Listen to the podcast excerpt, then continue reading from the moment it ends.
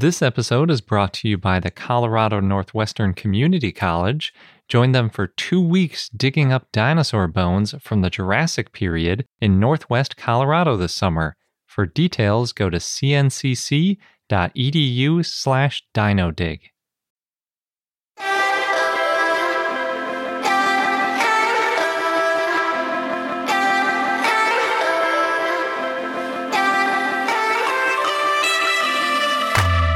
Hello and welcome to I Know Dino. I'm Garrett. And I'm Sabrina. And today we have a lot of news to talk about, as well as our dinosaur of the day, Dysalotosaurus. So, first in the news, I just want to correct or maybe clarify some of the things we talked about in earlier episodes about Brontosaurus slash Apatosaurus. So, looking deeper into it, specifically looking at the peer review journal article by Emanuel Tschopp called A Specimen Level Phylogenetic Analysis and Taxonomic Revision of Diplodocus. So, really, the whole purpose of this article was to look at all the Diplodocus species and genera and more generally talk about how they were related to one another and possibly refine some of the details. We've talked about taxonomy before on the podcast. When we first created I Know Dino, I had this dream of having a web and it would have all of the dinosaurs that were currently known to exist and all of their detailed taxonomy so you could see how anything was related, how closely and everything. But the more I've looked into it, the more blurry you see the relationships. One scientist will say that two things are very closely related. Others will say that they're in totally different genera or totally different clades, and it really varies a lot and it's constantly evolving. So this Brontosaurus story is really just one of thousands of these stories that you could find. And the only reason that it made a ton of news was because Brontosaurus is such a well known name. So, going back to the article, Brontosaurus was never completely excluded from existence. In popular culture, it's believed that Brontosaurus was created by taking an Apatosaurus and putting a Camarasaurus skull on it, and we might have even said that on this podcast. And there is one case where that was done. The Yale Peabody Museum, for a time, had an Apatosaurus with the wrong skull on it from the 1930s through the 1970s. And that specimen is actually the type specimen Brontosaurus excelsus, as it's known according to this article. What happened was when Marsh originally published Brontosaurus, it was later reviewed and decided not to be unique enough to be its own genera. So rather than being called Brontosaurus excelsus, the species was renamed Apatosaurus excelsus. But what we know of as Brontosaurus is still a completely different species than Apatosaurus. Apatosaurus is a Apatosaurus ajax, which is a different species than a Apatosaurus excelsus, and according to this article, a totally different genera than Brontosaurus excelsus. So it's really just a question of whether or not one specimen of the Diplodocus family was different enough to be considered its own genera or its own species. So I hope that clears things up. The funniest thing about the Brontosaurus being renamed is that the Yale Peabody Museum, which is where Marsh worked when he discovered Apatosaurus and Brontosaurus, had labeled the Brontosaurus excelsus as Brontosaurus for the entire period from when it was discovered and mounted until 2003 when they finally decided to rename it Apatosaurus. And I think it's hilarious that they waited that long just to finally have it decided to be its own genera, and now they probably are going to have to change it back to Brontosaurus again.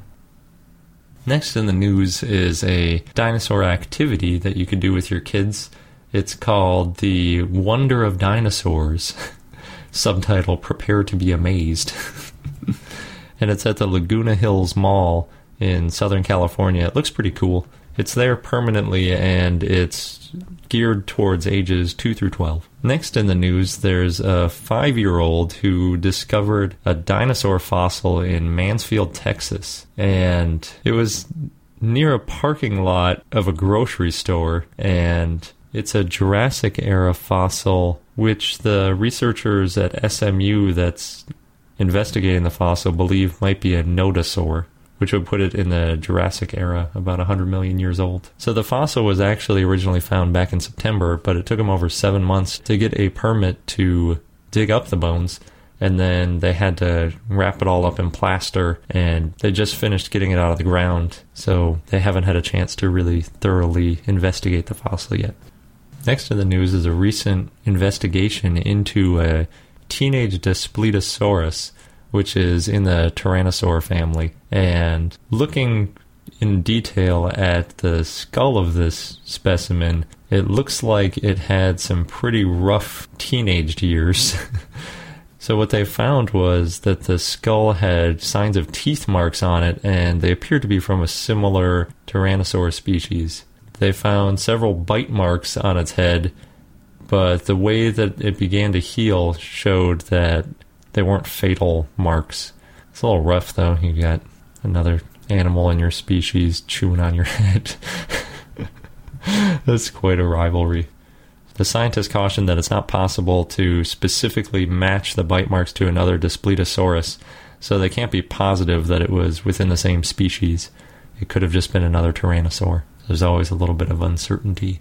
If you're listening to this from Canada, you may have been to British Columbia's Peace region, and a paleontology expert named Rich McCrea says that there are hundreds of dinosaur footprints there near Williston Lake, and he'd like to turn it into a tourist attraction. So uh, apparently, there are about a thousand square meters that are full of dinosaur footprints and trackways, and they'd like to build a structure over it to help conserve the site and to help shelter people when they come there and look at it. There's something something similar at Dinosaur National Monument in Utah where they've excavated the side of a hill where there are dinosaur fossils sticking out of it, and they kind of built a structure with three walls and a roof so that you're inside sort of when you're looking at it. And it, it does make a pretty neat spot. The tracks were originally discovered back in the 1970s, but other ones in the area were found all the way back in the 1920s. So they've been known for quite a while. It would be neat if they turned it into more of an attraction, though. Another update from a previous episode when we were talking about what scientists were calling the Romeo and Juliet oviraptor fossils. I don't know if we specifically said at the time, but there's a couple ways to tell a male dinosaur from a female dinosaur.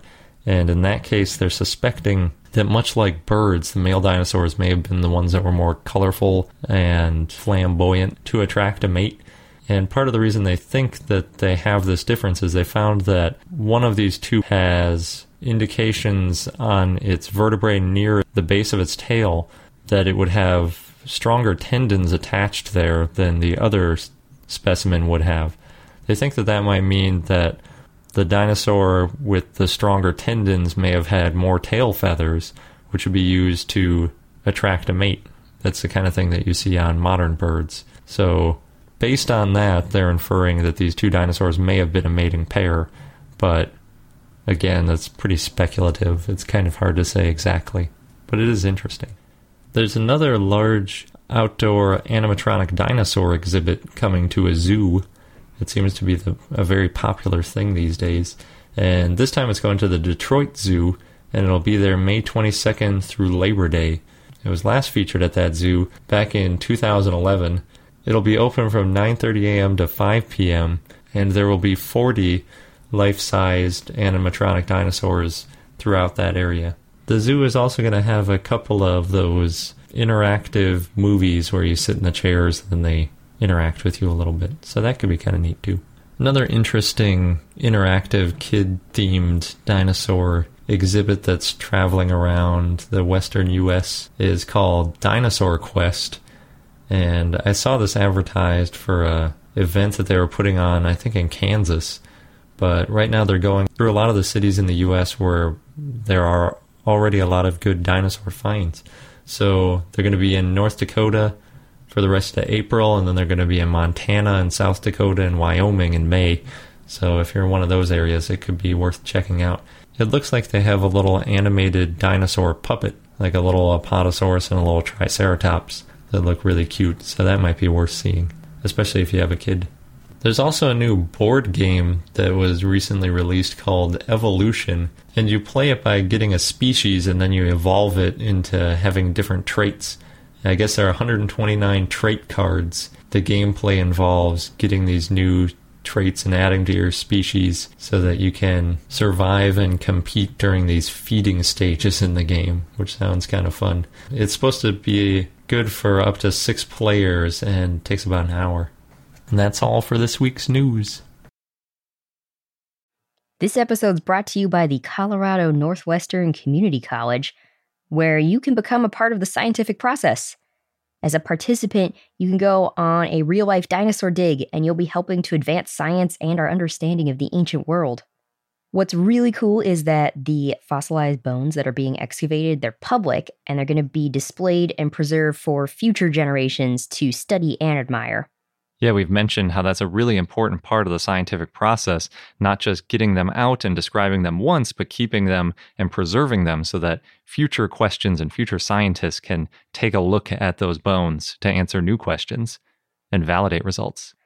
And the site is special and also near and dear to me because it's in the Morrison Formation, known for the sauropods, Mm-hmm. of course, of the Jurassic time. And it represents one of the best bone beds ever found in the saltwash member. Yeah, the current interpretation is that the site was the result of a brachiosaurus sort of jamming up a river and then other carcasses piling up behind it. Oh no. and that's how we got a bunch of different types of dinosaurs all fossilizing together. So, oh no, but also, yay. Good for us as scientists. hmm And dinosaur enthusiasts. yes. So there are two scheduled digs if you want to get involved with getting these bones out of the ground. You can go from July 6th to July 20th or from July 22nd to August 5th. Head over to cncc.edu slash dinodig. You'll get all of the details. Just make sure that you register online by May 31st. And again, that is cncc.edu slash dinodig, D I N O D I G. Our dinosaur of the day is Dysalotosaurus letau vorbecki, which was a suggestion from our Twitter follower, Samuel at Biz the Answer. Dysalotosaurus means uncatchable lizard, and it was a dryosaurid iguanodontian, an herbivore, that lived in the late Jurassic. Dysalotosaurus fossils have been found in the Tendaguru Formation in Tanzania, and the Berlin Museum of Natural History discovered and excavated Dysalotosaurus fossils when it was still German East Africa. Rudolf Virchow named Dysalotosaurus in 1919, and all of the Dysalotosaurus fossils were found in one quarry. Between 1910 and 1913, they found 14,000 bones, and in the area they discovered other dinosaurs, including sauropods such as Giraffatitan and Dicraeosaurus, the Stegosaur Kentrosaurus, and the theropod Elaphrosaurus. Dysalotosaurus has an interesting story behind its species name, the name Lettowvorbecki. It came from a German national hero, General Paul Emil von Lettow-Vorbeck. He fought in World War I in East Africa, and he was known for his guerrilla warfare tactics. He commanded 3,000 German troops and 14,000 African soldiers. They were local soldiers known as Askaris, and at that time, African soldiers were often discriminated against. But Lettow-Vorbeck treated all his soldiers equally and he was fluent in Swahili, and according to one historian, quote, it is probably that no white commander of the era had so keen an appreciation of the African's worth not only as a fighting man, but as a man. So Lettow-Vorbeck was never defeated, but he did surrender after he heard about the armistice in November 1918, and his German soldiers were repatriated, but the Askaris were put into camps, so he worked really hard to make sure that they were treated decently. When he got back to Germany, he came back a hero, and he actually opposed the Nazis. Hitler offered him a position in 1935, and he declined. And during the Nazi regime, he was often harassed, but the reason he survived is because he was so popular as a World War I German hero. Unfortunately, many Dysalotosaurus fossils were destroyed in World War II during bombing raids, so some of the best known records of it are now via drawings instead of the skeletons. Of the fossils that survived, only one still has about 50% of its skeleton. Interestingly, Dysalotosaurus used to be considered a part of the genus Dryosaurus, but now it's in its own genus, Dysalotosaurus. And it was medium sized and ran on two legs, and it was precocial, meaning it was born in an advanced state and it could take care of itself at a young age, and it became mature after only 10 years, then it could start to mate. It's unclear how quickly it grew, but it could probably reach the size of a large kangaroo and in 2011, there were two paleontologists, Florian Witzmann, who we tried to contact but unfortunately could not get a hold of, and Oliver Hampe and their colleagues. They found that some of the Dysalotosaurus bones deformations were probably caused by a viral infection, which makes it the oldest evidence of viral infection known to science. So, this infection is similar to Paget's disease of bone, which has abnormal bone destruction and regrowth. Scientists have found thousands of Dysalotosaurus bones at varying stages of maturity, possibly coming from one herd. And both these juvenile and adult fossils allow scientists to study their brain at different growth stages, which is what Dr. Stefan Lautenschlager and Dr. Tom Hubner did. The smallest Dysalotosaurus specimen was about 2 feet long, and the largest was about 15 feet long. So, what they did was they used CT scanning and 3D imaging to reconstruct the brain and inner ear of a 3 year old and a 12 year old Dysalotosaurus, and they published their findings in the Journal of Evolutionary Biology. They learned that juveniles had strong hearing and cognitive processes, but a lot changed as they grew older, presumably to help them adapt to their environment. The younger Dysalotosaurus had a shorter snout and larger eye sockets, so it was probably cuter. And I think we've mentioned that before. Baby dinosaurs were cute the same way human babies are cute with the larger eyes and the some more pronounced features. The younger Dysalotosaurus also only had 20 teeth versus the adult had 26 teeth. And the adult had teeth that was wider, whereas the juvenile had three upper teeth that were slimmer than the rest, which may mean that the juveniles were omnivores and the adults may have been only herbivores. So, although their study helped show how parts of the brain developed in dinosaurs, more research is needed to establish a pattern of brain development. Dysalotosaurus was part of the Dryosaurid family. So, it was in its own genus, but the larger group is the Dryosaurid family. And the Dryosaurids lived during the mid Jurassic and early Cretaceous period in Africa, Europe, and North America. These were primitive iguanodonts, and they were medium sized. They had long legs, small forelimbs, and small short snouts. And they also had soft tissue above their eyes, which made them look like they were frowning, and you can see this in some modern birds of prey. They were bipedal, with three toes on each foot, but if you were to compare it to a human foot, they would only represent your second, third, and fourth toe. They were missing the first toe, which is called the hallux.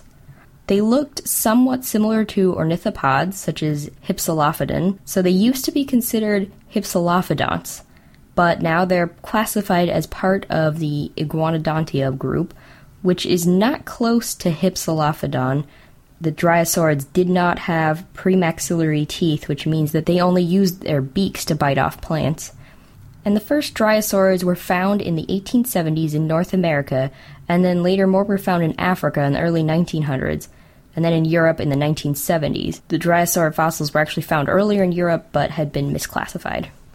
In our fun fact of the day, the first dinosaur was discovered in North America in 1854 by Ferdinand Vanderveer Hayden while he was exploring the upper Missouri River. He found some teeth that Joseph Leidy classified as part of Trachodon, Troodon, and Deinodon back in 1856. And that wraps up this episode of I Know Dino. If you like what you've heard, please leave us a review on iTunes. Until next time.